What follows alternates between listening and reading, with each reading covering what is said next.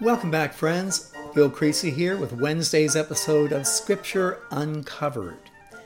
We left off on Monday with a book burning.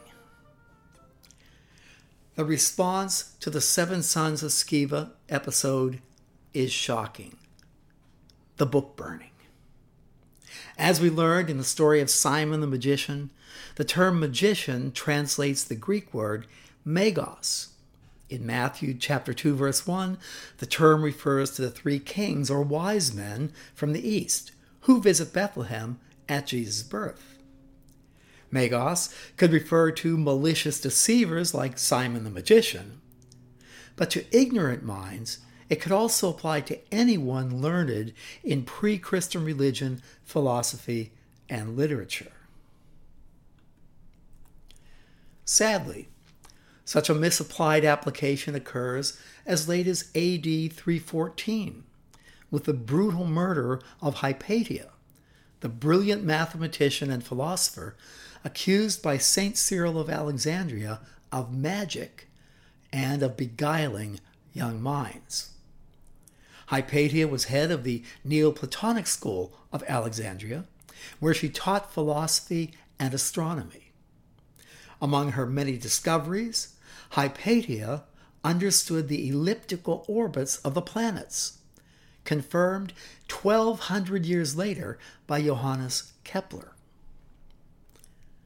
Although the great library of Celsus would not be built until AD 132, 75 years after the book burning, the new believers in Ephesus burned scrolls, as we noted on Monday, valued at 50,000 drachma, about $10 million. Tragically, priceless and irreplaceable Greek and Roman literature no doubt went up in smoke. And St. Paul was deeply troubled, and he leaves Ephesus shortly afterward. I put in now at Acts 19, verse 23. About that time, there arose a great disturbance about the way. A silversmith named Demetrius, who made silver shrines of Artemis, brought in no little business for the craftsmen. Ephesus was a major hub of maritime trade in the Roman Empire. People traveled through it all the time. And like any tourist, when they got to Ephesus, they visited the Temple of Diana, one of the great seven wonders of the ancient world, and they bought souvenirs, silver statues of Artemis. In fact, as I'm recording this podcast, behind me on my bookshelf, I have about a 12 inch high silver statue of Artemis that I bought at Ephesus from the vendors that you encounter on the way out of the archaeological site. Oh, I was so pleased to get that a silver shrine of Artemis. And I bargained with that vendor. It was $250. And I got him down to $100. And when I turn and I look behind me at the silver statue of Artemis on my bookshelf, the silver is beginning to peel off. It was just plaster underneath. The vendors always win. Well, they did in Paul's day too.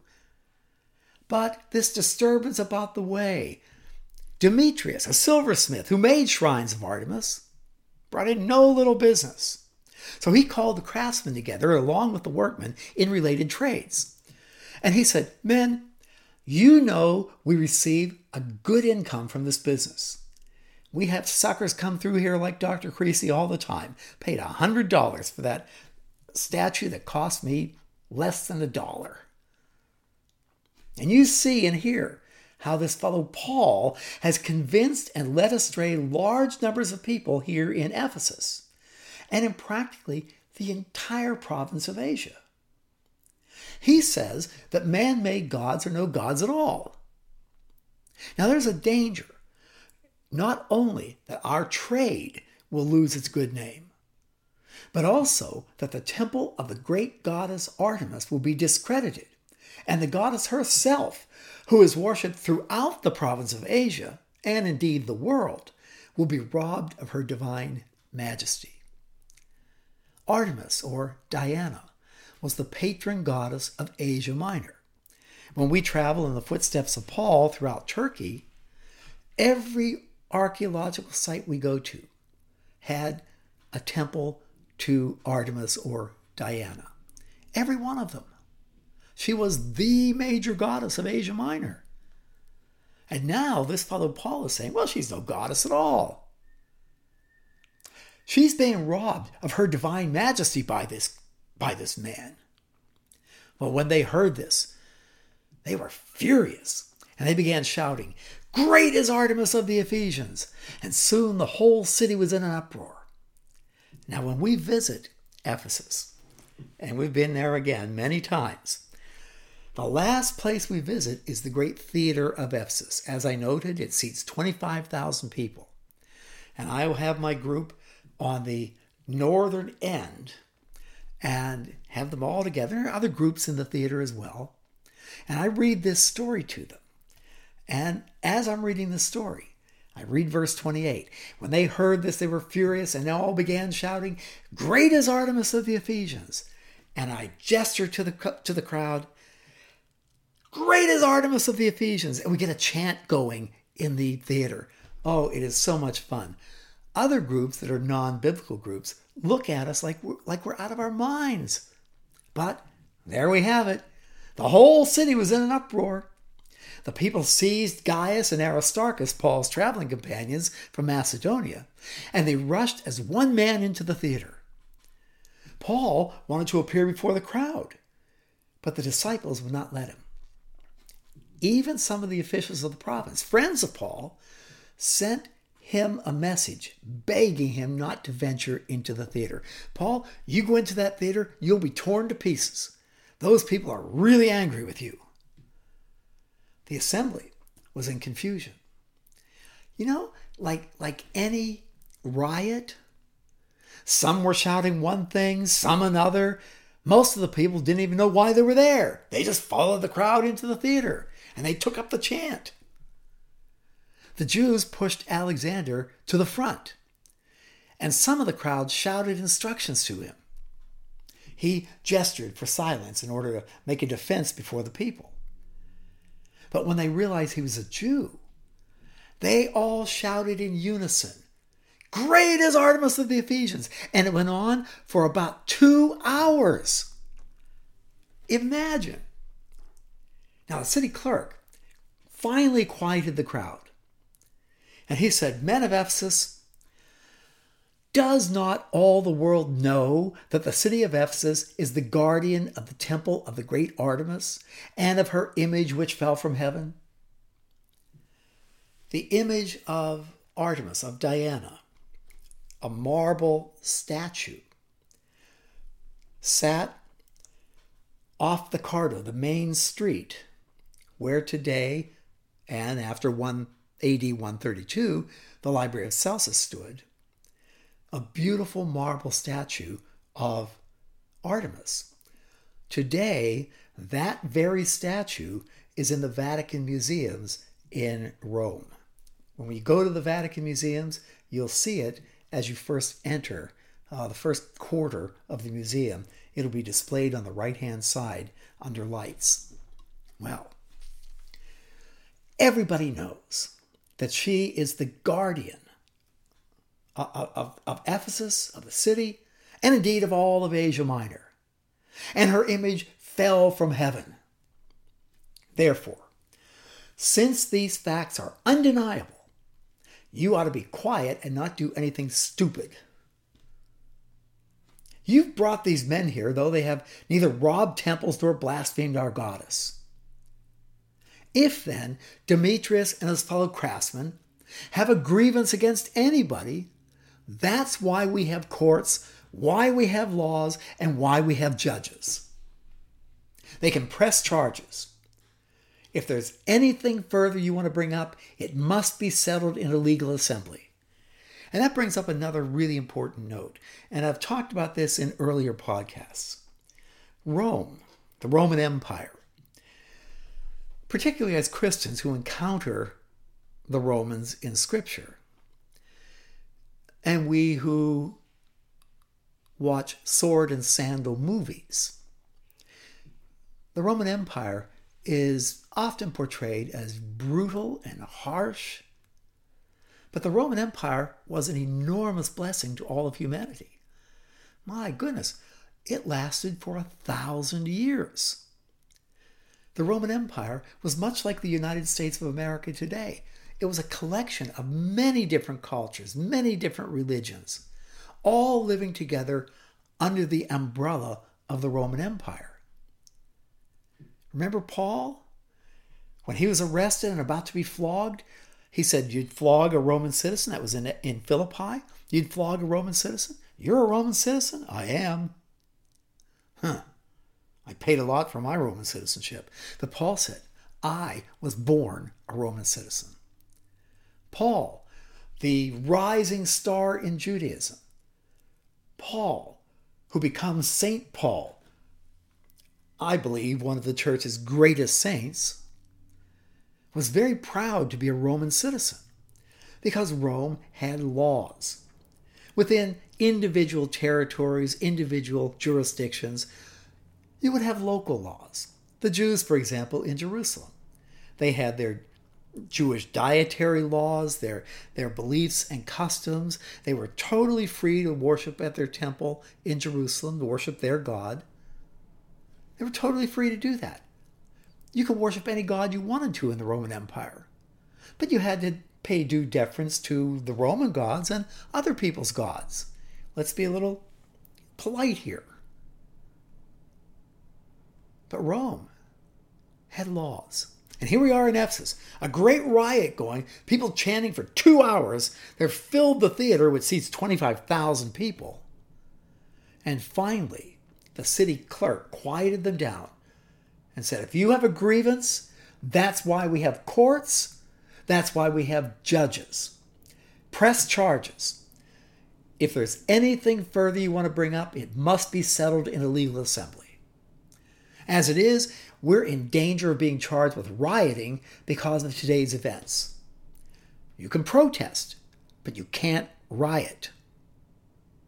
In that case, we'd not be able to account for this commotion. There's no reason for it. So after he said this, he dismissed the assembly and everybody quietly left. The riot was over. Well, when the uproar ended, Paul sent for the disciples and, after encouraging them, said goodbye and set out for Macedonia, northern Greece. He traveled through that area, speaking many words of encouragement to the people. He finally arrived in Greece, the southern portion of Greece today, where he stayed for three months. So Paul leaves Ephesus. He moves, sails to uh, Neapolis, where Paul, Silas, Timothy, and Luke set first foot first on the continent of Europe, up to Philippi, where Lydia lived. I imagine he stayed with Lydia for a while, ministering to the people in Philippi. Then made his way across westward to Thessaloniki or Thessalonica in the Bible, to Berea, and then finally down south to Athens and on to Corinth. But we read that he arrived in Greece and he stayed three months. We're not told where he stayed. I think he went past Corinth over to the western portion of, of Greece.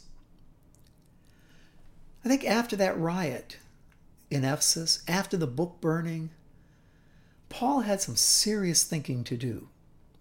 He revisits his friends in Macedonia, makes his way down to Athens and Corinth, and then he goes on retreat, if you will, to really think things through. He stayed three months. And because the Jews made a plot against him, just as he was about to sail for Syria, he decided to go back through Macedonia. So Paul would have gone back to Corinth to sail from Cenchrea on the way back home to Antioch. But he learned about a plot. He's accompanied by Sopater, son of Pyrrhus from Berea, Aristarchus and Secundus from Thessalonica, Gaius from Derbe, Timothy also, and Tychicus and Trophimus from the province of Asia. These men went on ahead and waited for us at Troas. Notice, waited for us. So Paul was going to get on board ship again at Cenchrea and head back home, but he learned of a plot, a death plot. Well, imagine the scene. Paul learns if he gets on board that ship, he's not getting off that ship on dry land. He's going to be murdered and thrown overboard for fish bait. So I can imagine the plan. Paul getting on board the ship, knowing the plot is underfoot, and then, when no one's looking, coming back down the gangplank and disappearing. Meanwhile, the assassins boarded the ship, and the ship sails off into the sea. Paul standing on shore, waving goodbye. well, now he, Sopater, son of Pyrrhus, from Berea, Aristarchus and Secundus from Thessalonica, Gaius from Derbe, Timothy and Tychicus and Trophimus. Tychicus and Trophimus, they have to be twins.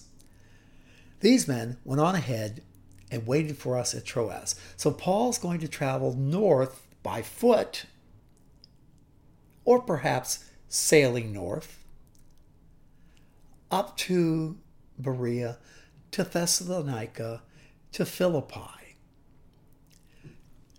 And in Philippi, Paul and company would have again stayed with Lydia. But Paul said to the others, You guys go on to Troas, Dr. Luke's home. Luke gave him the keys to the house. Go on to Troas. Luke and I are staying here for a little while. So that's what they do, Paul and Luke. The men went ahead and waited for us, Luke and Paul, at Troas. And we sailed from Philippi after the Feast of Unleavened Bread, after Passover. So I bet the others went on to Troas. Paul and Luke spent Passover with Lydia. And when Passover was over, we joined up with them at Troas and stayed for seven days. On the first day of the week at Troas, we all came together to break bread. Now, Paul spoke to the people, and this is at Luke's house in Troas. He spoke to the people and because he intended to leave the next day, he kept on talking until midnight. Have you ever been to a dinner party where it's a nice dinner, you have dessert, there's conversation at the table, and it goes on and on and on, and it's getting to be 10 o'clock at night, 11 o'clock at night. It's pushing midnight and the host is still talking. Paul kept talking until midnight. There were many lamps in the upstairs room where we were meeting. Now, seated in a window was a young man named Eutychus, who, sitting on the windowsill, I can imagine him parallel to the wall, sitting on the windowsill with his feet up on one side of, uh, of the window and his back against the other, and he was nodding off his head would drop. and it would drop again. And then, sinking into a deep sleep, as Paul talked on and on, when he finally was sound asleep, he fell out of the window. He fell to the ground from the third story. Boom! And everyone said, Ah, they saw him fall out of the window and they all ran downstairs. They thought he was dead. Paul went down, threw himself on the young man, put his arms around him. Oh, oh, oh this is terrible. Don't, don't be alarmed, he said. I, he, he heard him breathing. His heart's still beating. He's still alive. And then he went upstairs again and broke bread and ate. Dusted off Eutychus, all back up they went. And then, after talking until daylight, Paul left. He left Troas, and the people took the young man home alive, and they were greatly comforted that poor Eutychus was not dead. Oh, this is a great story. I love this. Hey, there we are at the end, Wednesday, and uh, end of the podcast. So, again, keep me in your prayers if you would. I'll keep you in mind, and uh, I'll be back with you again on Friday. And we'll pick up right where we left off. Bye bye now.